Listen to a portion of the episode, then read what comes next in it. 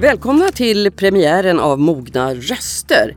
En podd presenterad av Svensk Hypotekspension med mig, Marianne Rundström och en rad spännande gäster. Här vill vi prata om alla möjligheter som öppnar sig efter fyllda 60.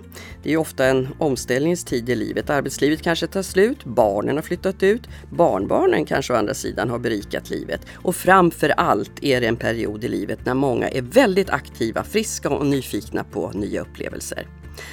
Här kommer vi att möta spännande människor och prata om möjligheterna just för målgruppen 60 plus, ofta lite mindre synliga än på andra ställen. Vad har livet att erbjuda när det gäller till exempel hemmet, maten eller resor när förutsättningarna för att njuta av livet nu öppnar sig? Vi kommer att tala en hel del om att må bra. 60 plus är ju de stora vinnarna när det gäller hälsovinster under senare decennier. Och vägarna till välmående, ja de är många. Idag tänkte vi börja dagen med att prata om en fyrfota möjlighet. Ni kanske har lagt märke till det själva. Hundar överallt och inte sällan en lite äldre matte eller husse.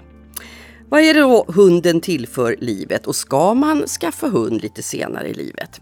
Nu ska jag säga välkommen till Åsa Nilssone, professor emeritus i medicinsk eh, psykologi. Men framförallt är du här idag för ditt stora hundintresse och kunnande när det gäller hundar. Varmt välkommen! Tack så mycket! Mm. Det, är, det, blir ju allt vanligare, det ser man nästan var man än tittar, att människor högt upp i åldrarna, eller lite högre upp i åldrarna, skaffar hund. Ska man säga hör du, att det där är ett sladdbarn sent i livet? Nej, jag tycker att det är en ganska stor skillnad mellan en hund och ett barn. Men något av samma utrymme i hjärtat fyller de ju ut. Du skaffade ju själv eh, den tävlingshund som vi har sett mycket med Zelda, du har också skrivit en bok om det. En, under en ganska besvärlig period i livet. Alltså, den var lite bökig för dig, din man dog, du flyttade från en stor villa. Vad var det som gjorde där att du tog beslutet att ja, nu skulle du skaffa, leva ett liv med hund? Då hade barnbarnen fortfarande inte gjort entré och jag kände plötsligt väldigt starkt att mitt uppe i så mycket, så många liv som gick mot sitt slut så kände jag ett väldigt starkt behov av ett litet liv som, som just hade startat. Alltså så att man, man påminns om att det här är en, en cirkulär process. Och då kändes en liten hundvalp som precis rätt sak för mitt liv just då. Och det visade sig att det var det också. Intressant nog, när, när min man då skulle begravas, då var hunden alldeles ny. Och när prästen kommer in och ska tala med oss, då lägger han sig på golvet innan han ens har hälsat på oss och börjar leka med hundvalpen. Och då blev ju hela stämningen som förbytt. Plötsligt så blev det lek och glädje och kärlek. Är det du beskriver nu precis det som livet med Zelda också innebar? De förändringarna? Lek, glädje och kärlek. Ja, det också. Men den lilla hunden, hon motsvarade ju inte alls mina förväntningar. Jag hade ju aldrig haft en sån här liten tanthund om man ska säga förut. ja, det är en sån här kinesisk nakelhund. Ja, fast med päls då. Ja. Chinese crested dog kan man också kalla den för. Men hon var väldigt ängslig som liten, det gick ju över. Så att när vi skulle gå ut så ville hon inte gå ut för hon tyckte att vi hade just tagit oss hem igen, liksom till hemmets säkerhet och inte skulle vi väl ut i den läskiga omvärlden igen. jag har alltid haft sådana här stora robusta hundar som har tyckt att åh, en promenad det är ju liksom det bästa man kan vara med om i livet. Så det var väldigt mycket, jag fick verkligen ställa om mina förväntningar. Men visst tillförde hon allt det där med, med upptäckarglädjen och alltså överhuvudtaget det här med att ge sig in i en ny relation. Det är ju rätt likt, tycker jag, att lära känna en hund och att lära känna en människa. Vad skulle du säga är det främsta skälet till att skaffa den här hunden? En bit upp i åldern. Var det för min del eller menar du ja, Överhuvudtaget, vad är främsta skälet till att skaffa hund? Då tror jag att behovet är emotionellt i väldigt hög grad. Därför att hundarna har en enorm förmåga att interagera med oss känslomässigt. De blir glada och deras glädje smittar av sig. De är ständigt intresserade alla sällskapshundar är ju väldigt intresserade av vad ägaren gör. Och det är väldigt mysigt att ha någon i sitt liv som säger Vad gör du? Oh, nej men så spännande, ska du öppna det där paketet nu? Ja men då måste jag också komma och titta. och som kommer och lägger sig och eh, säger med, med kroppsspråket att jag vill vara nära dig. Och så lägger de sig liksom på ens fötter eller i knät eller någonting sånt. Och man blir så välkomnad när man kommer hem. Och man blir välkomnad när man kommer hem. Och i bästa fall om man får till en bra relation med hunden så växer man ju också tillsammans. Mm. Det finns ju också väldigt många undersökningar som stöder varandra som säger att man mår faktiskt bättre om man har en hund. Lever ja. kanske till och med lite längre. Alltså oh ja. vad kan förklaringarna till det vara? Det finns ju ett antal förklaringar. Några är banala av typen att det är nyttigt att komma ut och gå. Fast med, med eller utan hund. Och har man en hund så, så kommer man inte ifrån att om man inte vill att hunden ska kissa på soffan så måste man ta ut den. Sen finns det ju en annan nivå på det och det är att det har visat sig att även de här väldigt ytliga kontakterna, om vi antar att du och jag träffas ibland på gatan, jag vet inte vad du heter, du vet inte vad jag heter och så säger jag men oj vad din hund ser pigg ut idag. Och då så säger du men din ser inte så bra ut, det har hänt något? Och då berättar jag ja min hund har varit sjuk och då säger du åh nej. och så har man ett litet utbyte mm. som är väldigt, visade sig välgörande. De där hundpromenaderna kan ta väldigt lång tid och vara väldigt sociala. De kan vara jättesociala mm. och det vet vi att man mår bra av. Sen om vi går upp på nästa nivå så vet vi att hundar kan frisätta oxytocin som är ett hormon som gör oss lugna, avstressade, får oss att må bra. Och man får ju anta att det är ganska hälsosamt eh, om det motverkar stress och, och sådana här saker. Och eh, sen tror jag ju att, att den mentala gympan jag har ju en liten hund nu som är 11 månader och jag ska försöka räkna ut hur ska jag lära honom att stå på bästa sätt? För du tävlar, eller du ska ja, tävla. Jag hoppas att han kommer att vilja bli min nya tävlingshund. Och då måste jag klura, jag ska få den här hunden att bara stå rakt upp och ner med alla fyra fötterna i golvet och inte röra på sig. Hur ska jag göra det? Och för mig är det bättre än sudoku, det är bättre än korsord. Därför att jag måste engagera både den känslomässiga delen av min hjärna, för jag vill ju att han ska se glad ut också. Att komma på en tävling med en hund som ser ut som jag står men jag tycker det är jättetråkigt att stå. Det får man inga poäng på. Utan man måste ha en hund som ser ut som att åh, här står jag och jag är jättesnygg och gud vad roligt det här är. Men den här utmaningen började du med ganska sent i livet. Ja, den började jag med, med den här tidigare hunden som vi talade om som, som jag skaffade. Därför att jag tror att alla relationer mår bra av att man gör någonting gemensamt och så skulle jag försöka hitta någonting som den här lilla hunden ville göra. Och det var väldigt svårt. Därför att det mesta som vi prövade tyckte hon inte om. Det var en dam med mycket starka preferenser. Och så, och så halkade vi in på en kurs i någonting som heter freestyle som är ett lydnadsprogram som man koreograferar själv till musik. Och då plötsligt för första gången så blinkade hon till och sa Men gud, det här var kul! Så hon valde faktiskt tävlingsgrenen. Sen är jag en sån där fruktansvärd tävlingsmänniska, jag kan inte göra någonting utan att försöka tävla i det. Och, så vi började då lite, lite smått och tog oss faktiskt till SM. Och det är inte dåligt. Jag tycker det är fantastiskt bra att man kan starta med någonting man alltså verkligen inte har en susning om när man är över 60. Och sen när man bara lägger ner lite krut på det så, så kan man hamna på SM-nivå och slå folk som är mycket, mycket yngre och har... Vad lycklig du ser ut nu. Ja! Alltså, det är verkligen så löjligt. Om man nu bestämmer sig för att man ska skaffa hund, hur ska man tänka då? Vad är det för hund man ska skaffa när man kommer en bit upp? Ja, Marianne, tänk om alla som skaffar hund ställde sig den frågan innan de köpte valpen. Så bra det skulle vara för folk. Alltså, jag tror att det är extremt viktigt att göra ett genomtänkt val. Därför att man ska ju förhoppningsvis leva med den här hunden i många år. Och då kan man få hjälp via Kennelklubben, man ska tala med folk som, som har hund, man ska titta på lite olika hundar. Ska man försöka fundera över hur ser mitt liv ut? Är jag en person som är ute och springer fem timmar om dagen därför att jag är långdistanslöpare, då ska jag ha en annan hund än om jag har svårt att, att hasa mig runt kvarteret. Ska jag ha en valp? Ska jag köpa en lite äldre hund som kan vara ett fantastiskt bra alternativ när man själv är lite äldre? Det där är jätteintressant för du har själv sagt att du har haft din sista unghund, ja. vilket inte är samma sak som att du har haft din sista hund. Nej, om jag ska skaffa någon mer hund nu, vilket kanske jag ska göra därför att de tycker det är väldigt kul att vara tillsammans. Då ska jag satsa på en lite äldre hunddam, mer lik mig själv. Någon som har gjort sitt jobb, fött sina barn, sett det mesta i livet, som vill liksom ha det lite lugnt men lite trevligt och lite spännande men inte på något sätt ut och erövra världen utan som, som liksom har kommit till en punkt i livet där hon uppskattar ett stabilt mm. liv. Jag förstår att jag inte ens behöver ställa den där sista frågan om det verkligen är så att hunden är människans bästa vän. Du har redan svarat på den. Tusen tack för att du kom Åsa Nilsson. Ja, men tack så hemskt mycket.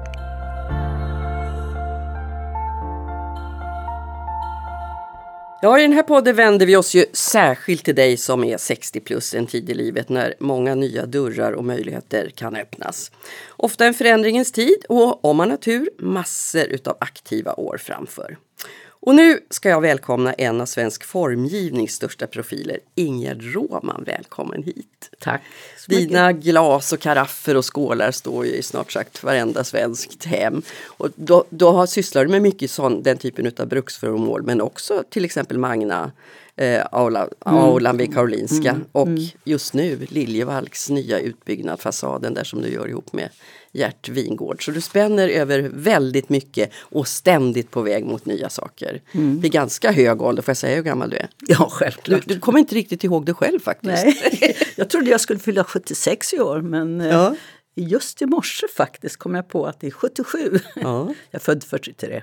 Mm. Och då måste vi nästan börja med den här repliken som mötte dig när du förra året skulle inleda ett nytt samarbete. Du har ju mm. jobbat mycket i Japan, mm. men ett nytt samarbete där. Och nu måste du berätta vad den nya samarbetspartnern sa till dig. Ja, den nya samarbetspartnern var mycket yngre än vad jag var. Och eh, vi höll en eh, diskussion för öppen eh, med publik och det var väldigt eh, spännande. Japan frågar alltid så annorlunda frågor. Men han avslutade med att säga att nu ska jag berätta någonting Ingegerd som du inte riktigt vet. Men jag har tänkt att vi ska börja ett nytt samarbete och så förklarar han lite grann vad det innebar. Och så säger han som slutreplik I'm really looking forward to work with you in the future.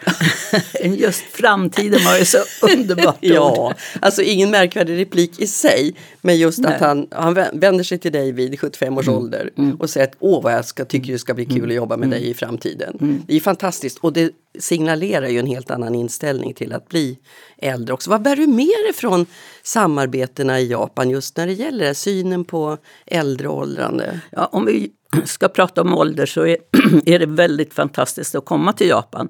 För åldern är någonting som är något värdefullt. Så att jag var med i ett projekt som 16 formgivare mm, inkluderades i. Och jag var äldst, men jag fick också den bäst. Jag fick bo fantastiskt och jag förstod ju inte, jag tyckte jag blev nästan lite generad över det. Men då förstod jag vikten av att vara gammal, att ha erfarenhet. Det är någonting som man värdesätter otroligt i det japanska samhället. Mm. Ja, det är någonting att, ha med sig faktiskt, verkligen. För här är det ju lite annorlunda. Men det, alltså, du är ju lite japansk, både i ditt formspråk men också i det här ständigt på väg mot, mot någonting nytt. Och det, just nu håller du faktiskt på med en helt ny kollektion för Orrefors. Ja, varumärket Orrefors. Fabriken finns ju inte kvar. Men det är väldigt spännande och jag gör alla mina modeller på Kosta Boda som ingår i samma koncern. Och det är, har varit en eh, tid emellan att Orrefors försvann som fabrik och eh, till nu. Och det är väldigt spännande och eh, det är ju en del av de arbetarna som jag har jobbat med tidigare som jag jobbar med här hemma. Och ja, vi får se. Ja, vad blir det då? Ja, jag vill, inte säga så mycket. Jag brukar säga jag vill helst inte prata om det som inte är, eh, som håller på att bli till.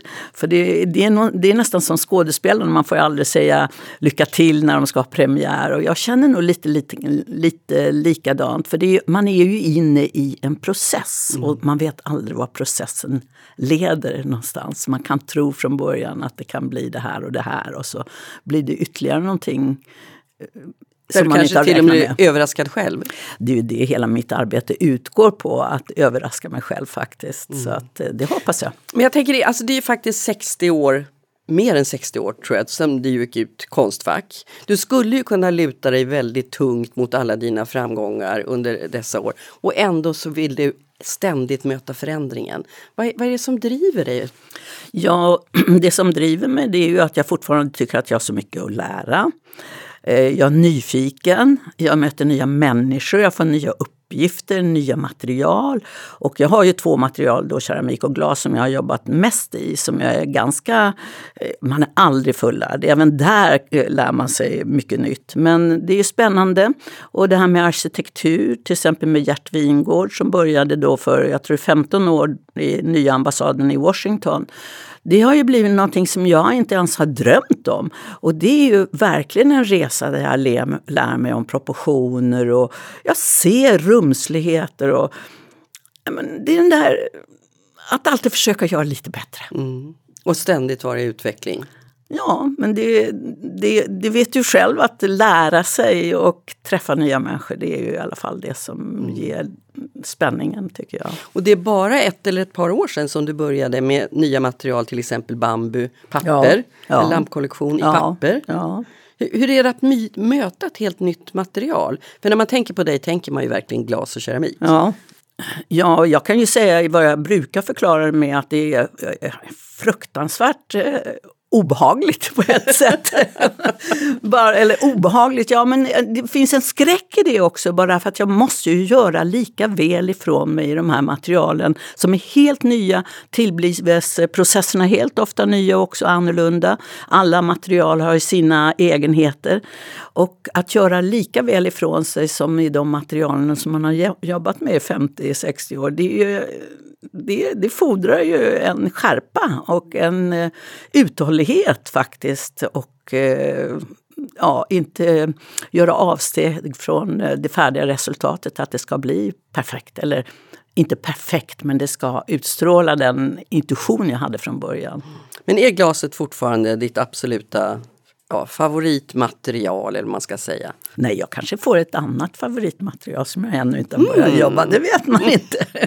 Men glas är magiskt, det tycker jag. Och det tror jag vi alla känner oavsett om vi jobbar med det eller inte. Att, att man kan se igenom det. Att det finns och det finns inte och det reflekterar och det plockar upp ljus. Och, Alltså, det har en sån suveränitet så att det, som barn eller vuxen så blir man lika eh, försvarslös inför det materialet tycker jag. Jag tänkte på det i morse, jag stod och putsade på några gamla ärvda kristallglas. Mm.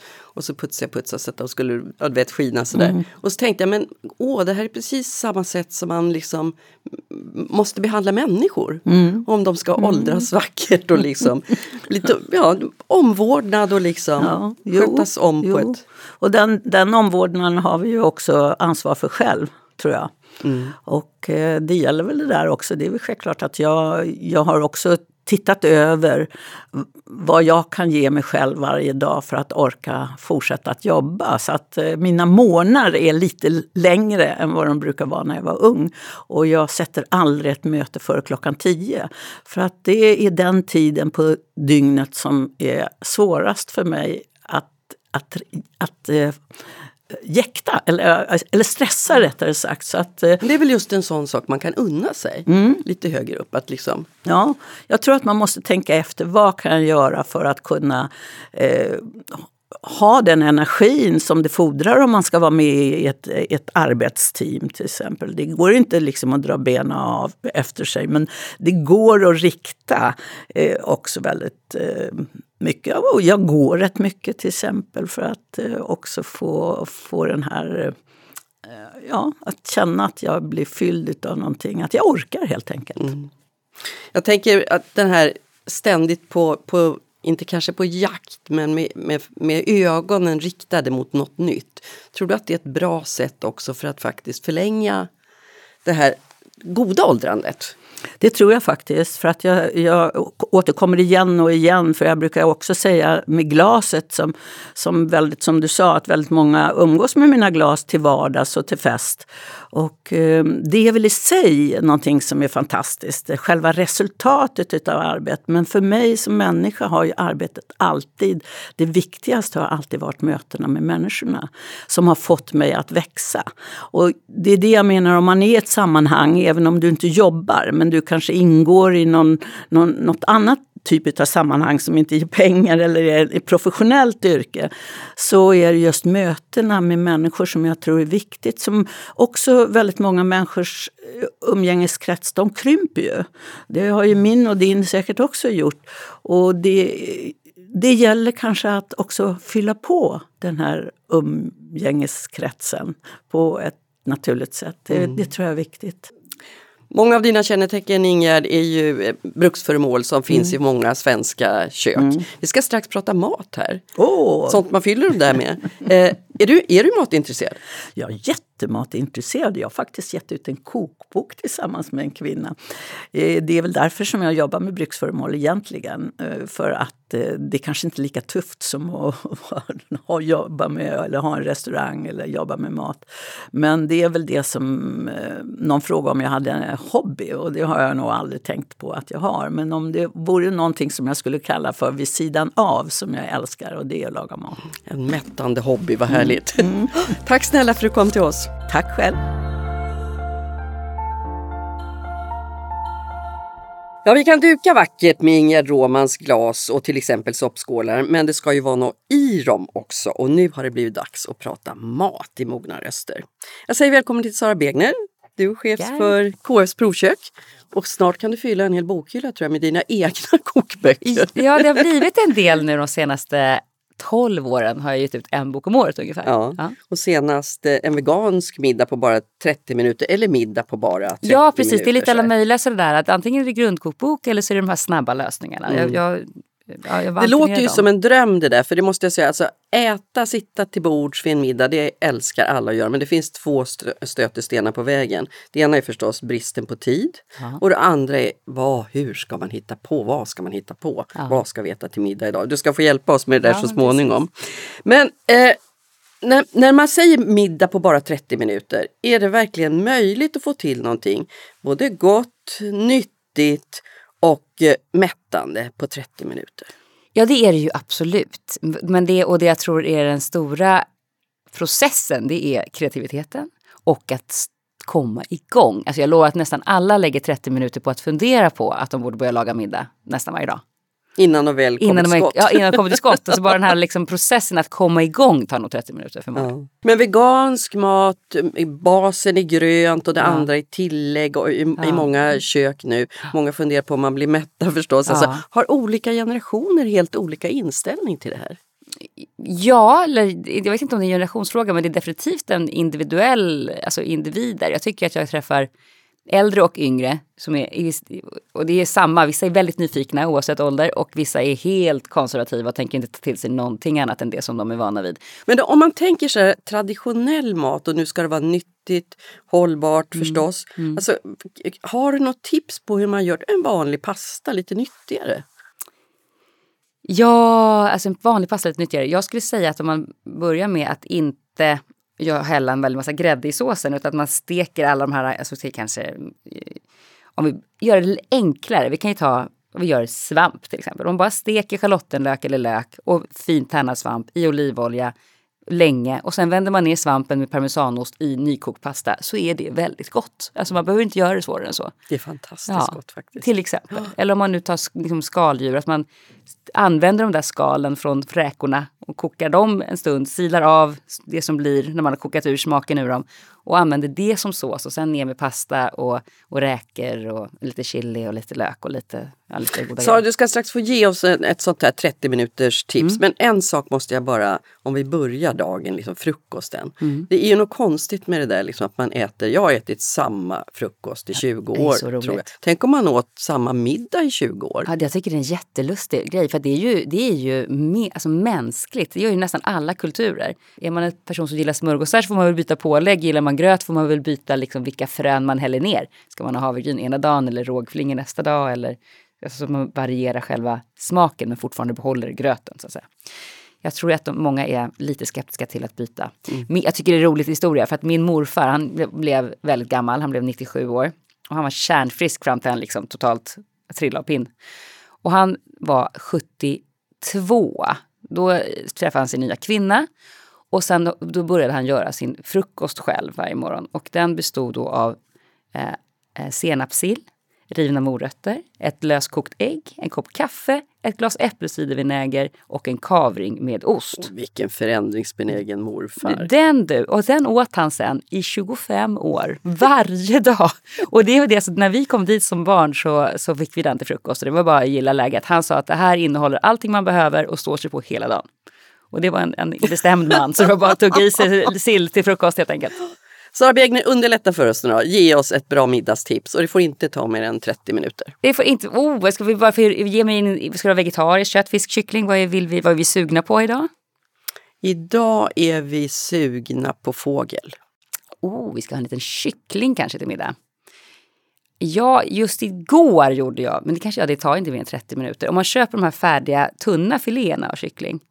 Och nu blev jag så sugen själv på parmesan när jag sa det. Så om du bara blandar ägg, alltså vispar upp ägg, river ner parmesan i själva ägget. Och sen så har de här tunna färdiga skivade kycklingarna. Och bara ner med dem i äggparmesanen, stek i ganska mycket olja, köp en färdig tomatsås och servera med... eh, Är det godkänt? En ja, färdig gud, tomatsås? Ibland får man fuska vet du. Om man inte hinner.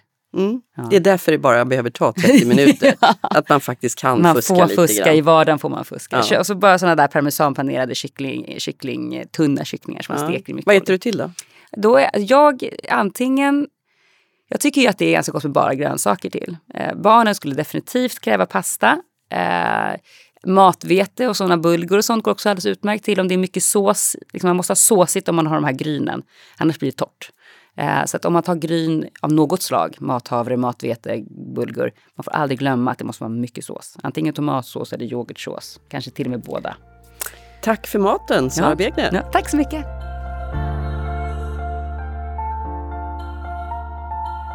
Omställningens tid innebär ofta många både frågor och beslut, inte minst när det gäller ekonomi och juridik. Så därför kommer vi i Mogna röster återkommande att möta Charlotte Runius från Fenix Juridik som vi hoppas ska kunna rätta ut era frågetecken. Välkommen Charlotte! Tack så mycket. Du, har jag rätt? Att just i den här åldern, när man har passerat 60, så dyker det upp en massa frågor och som jag, åtminstone jag själv känner att det där borde jag ha kollat för länge sedan. Beslut Ja. man har skjutit upp. Ja, men det är klart. Och det är ju inte så konstigt egentligen.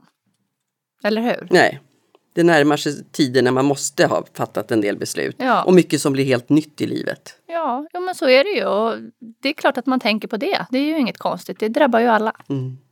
De människor i vårt land blir ju allt äldre, lever allt längre men tyvärr så handlar det ju också ofta om att en part går bort. Och den allra första frågan vi har fått i podden eh, handlar just om det. Det är Karin. Hon berättar att hon levt tillsammans med sin sambo i 40 år. Då flyttade Karin in i hans villa. Sen fick de fyra gemensamma barn men gifte sig aldrig. Och nu undrar Karin vad som händer om hennes sambo skulle gå bort. Det är ju hans villa och frågan andas väl lite oro för om hon ska kunna bo kvar antar jag. Ja, men självklart. Och just när man är sambo så är det ju väldigt viktigt att man tänker på de här frågorna och att man sätter sig in i vad innebär det här? Vad säger lagen och hur ser våran ekonomi och just våran situation ut? Det är ju så att sambo ärver inte varandra. Utan var och en äger det som är skrivet i den personens namn. Och det gäller konton och bil och hus och vad det nu må vara. Ehm, just när det gäller bostaden så är den köpt för gemensamt bruk så äger man som sambo hälften var. Men som Karin i det här fallet när hon har flyttat in i sin sambos hus, även om det var 40 år sedan, så är huset hans. Så hennes oro är lite befogad. Absolut, det är den. Självklart så de har bara gemensamma barn och förhoppningsvis så har de ju goda relationer så att de kan prata om de här frågorna. Men det är ju barnen som ärver honom. Och då får man ju titta på vilka andra tillgångar som finns för att huset, om de inte skriver någonting så tillfaller ju huset barnen om sambon skulle gå bort först. Men alltså, hade det varit en annan sak om de hade varit gifta? Ja, det hade det för då hade hon som mamma till de gemensamma barnen och gift eh, fått huset fram till sin egen död. Men hur ska Karin tänka nu? Det här är ju, alltså, bägge lever ju så vitt jag begriper fortfarande. Hur ska hon tänka nu? Eller ska de skriva ett samboavtal eller? Samboavtal är egentligen inte relevant i det här fallet. Det handlar ju snarare om att man vill eh, fördela sina eh, egendomar eller sitt hus när man flyttar. Man vill skydda från eh, sambolagen som säger att man äger tillsammans när man har köpt tillsammans eller flyttat in tillsammans. Utan i det här fallet så finns det egentligen två saker som, som de skulle kunna göra. Det ena är att sambon ger hälften av huset, skriver ett gåvobrev till henne så att de äger hälften var. Och det andra är att skriva ett testamente. Möjligen kan man göra båda delarna i kombination. Det som är viktigt att tänka på både med testamente och gåvobrev när man är sambo är att barnen kan kräva sin laglott. Man kan testamentera alltihopa till sin sambo och sen till barnen. Men, men eh, barnen kan klandra det som det kallas för eh, och kräva att få ut sin laglott.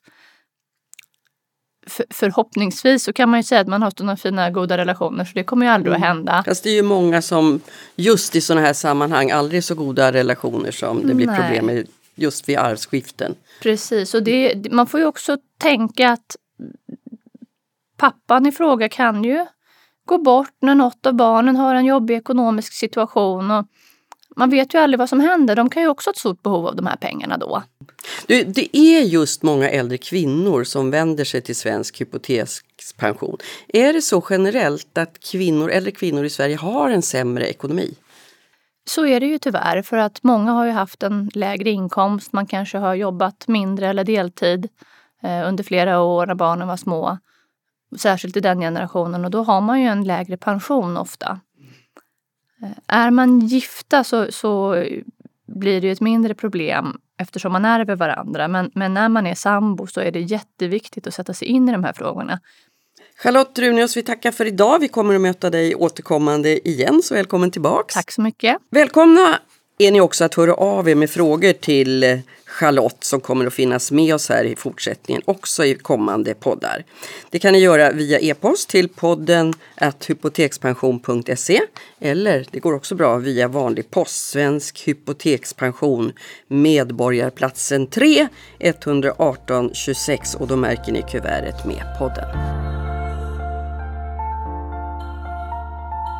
Ja, resa är trevligt men det kan bli dyrt också. Pengar har ju för övrigt betydelse hela livet.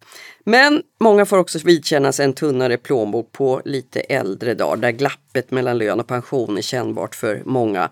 Även om man till exempel har amorterat ner på sin bostad så är det ofta tillgångar som är låsta. Och precis så var det för Monica som efter 38 år som översättare gick i pension och för ett år sedan tog hon steget och lånade pengar på sin egen bostad i centrala Stockholm och livet förändrades. Varmt välkommen hit Monica! Tack så mycket!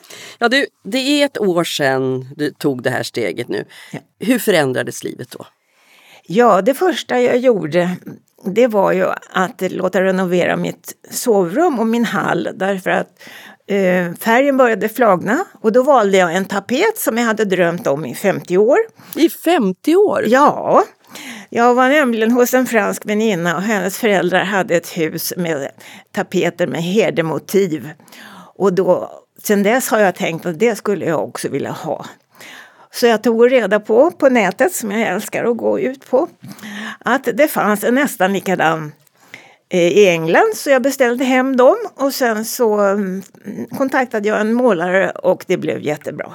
Kände du till att du hade det här inredningsintresset eller mm. har du hållit på med det i ditt liv? Nej, tidigare? inte särskilt mycket. Jag tycker ju om vackra saker.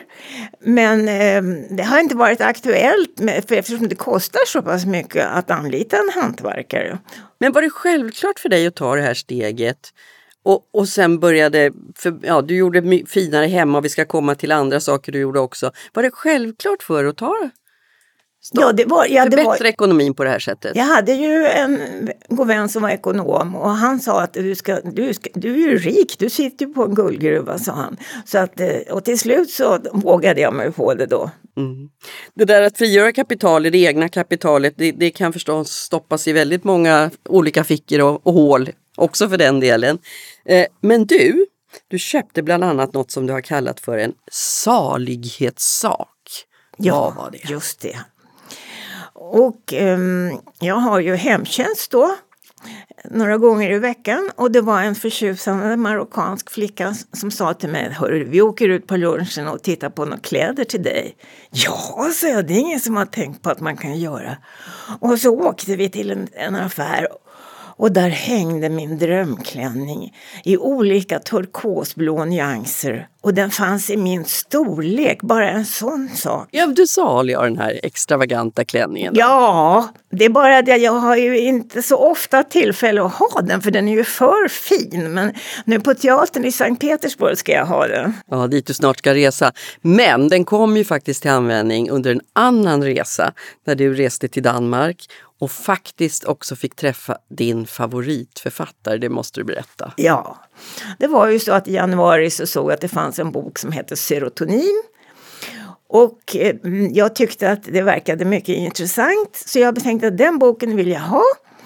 Och så blev jag, läste den, blev mycket förtjust och lite senare, några månader senare, så mm, såg jag att Michel Houellebecq skulle komma till Köpenhamn och tala på en litteraturfestival.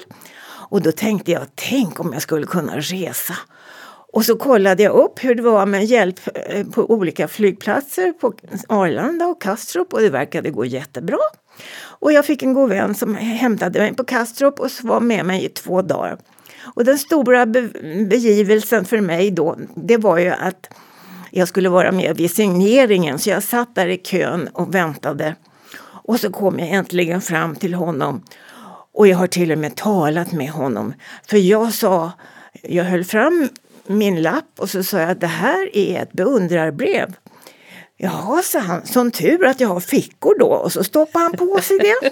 så han har ditt brev i en ficka? Ja, det är enda sättet att bli garanterad att ens beundrarbrev kommer fram. Var det där ett viktigt ögonblick i ditt liv? Ja, det var ett gyllene ögonblick kallar jag det. Ja. ja, det gör jag faktiskt. För att många menar ju att man kanske inte ändrar inställning sådär senare i livet. Men det har du ju verkligen gjort då. Ja, det är klart att det här roliga beror ju på mycket att jag har gott om pengar och jag har ju inte haft, har ju inte varit rik tidigare va. Nej, utan då kommer man ju på vad man kan göra.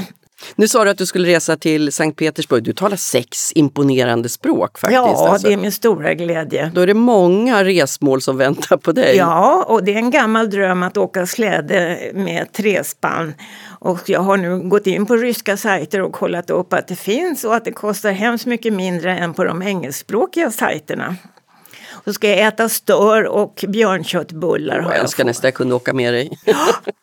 Du, eh, det kan ju vara laddat ändå att låna pengar. Vad har du för råd att, att ge till den som går i samma funderingar som du gjorde? Ja, jag kan ju bara säga att det är ingenting att vara rädd för. Det är så himla bra som det verkar. Underbart Monica. Ja. Det är bara att önska dig många lyckliga resdagar närmast i Sankt Petersburg nu då. Ja. Tack för att du ville vara med oss. Ja, tack. Och därmed så ska vi också säga tack och hej för den här allra första podden som presenteras utav Svensk Hypotekspension och det blir fler. Nästa gång så ska vi bland annat träffa en av dem som förverkligat en mycket ovanlig dröm genom att just ha ett sånt här hypotekspensionslån. Och kanske är just 60 plus tiden när man kan göra verklighet av mycket som inte gått tidigare. Möjligheterna är ju oändliga egentligen. Idag har vi bland annat pratat om att skaffa hund, äta riktigt gott, träffa svensk designers grand old lady Ingegerd Råman, ständigt aktuell med nya kollektioner. Och när vi hörs igen, ja då ska vi prata bland annat om resor och om den nya trenden gå-fotboll. Jobbigare men också mycket roligare än man kan ana. Tack för idag. Jag heter Marianne Rundström. Produktionsledare har Malin Andersson varit och Jesper Tillberg redaktör. Och Mogna röster produceras av High Creatives.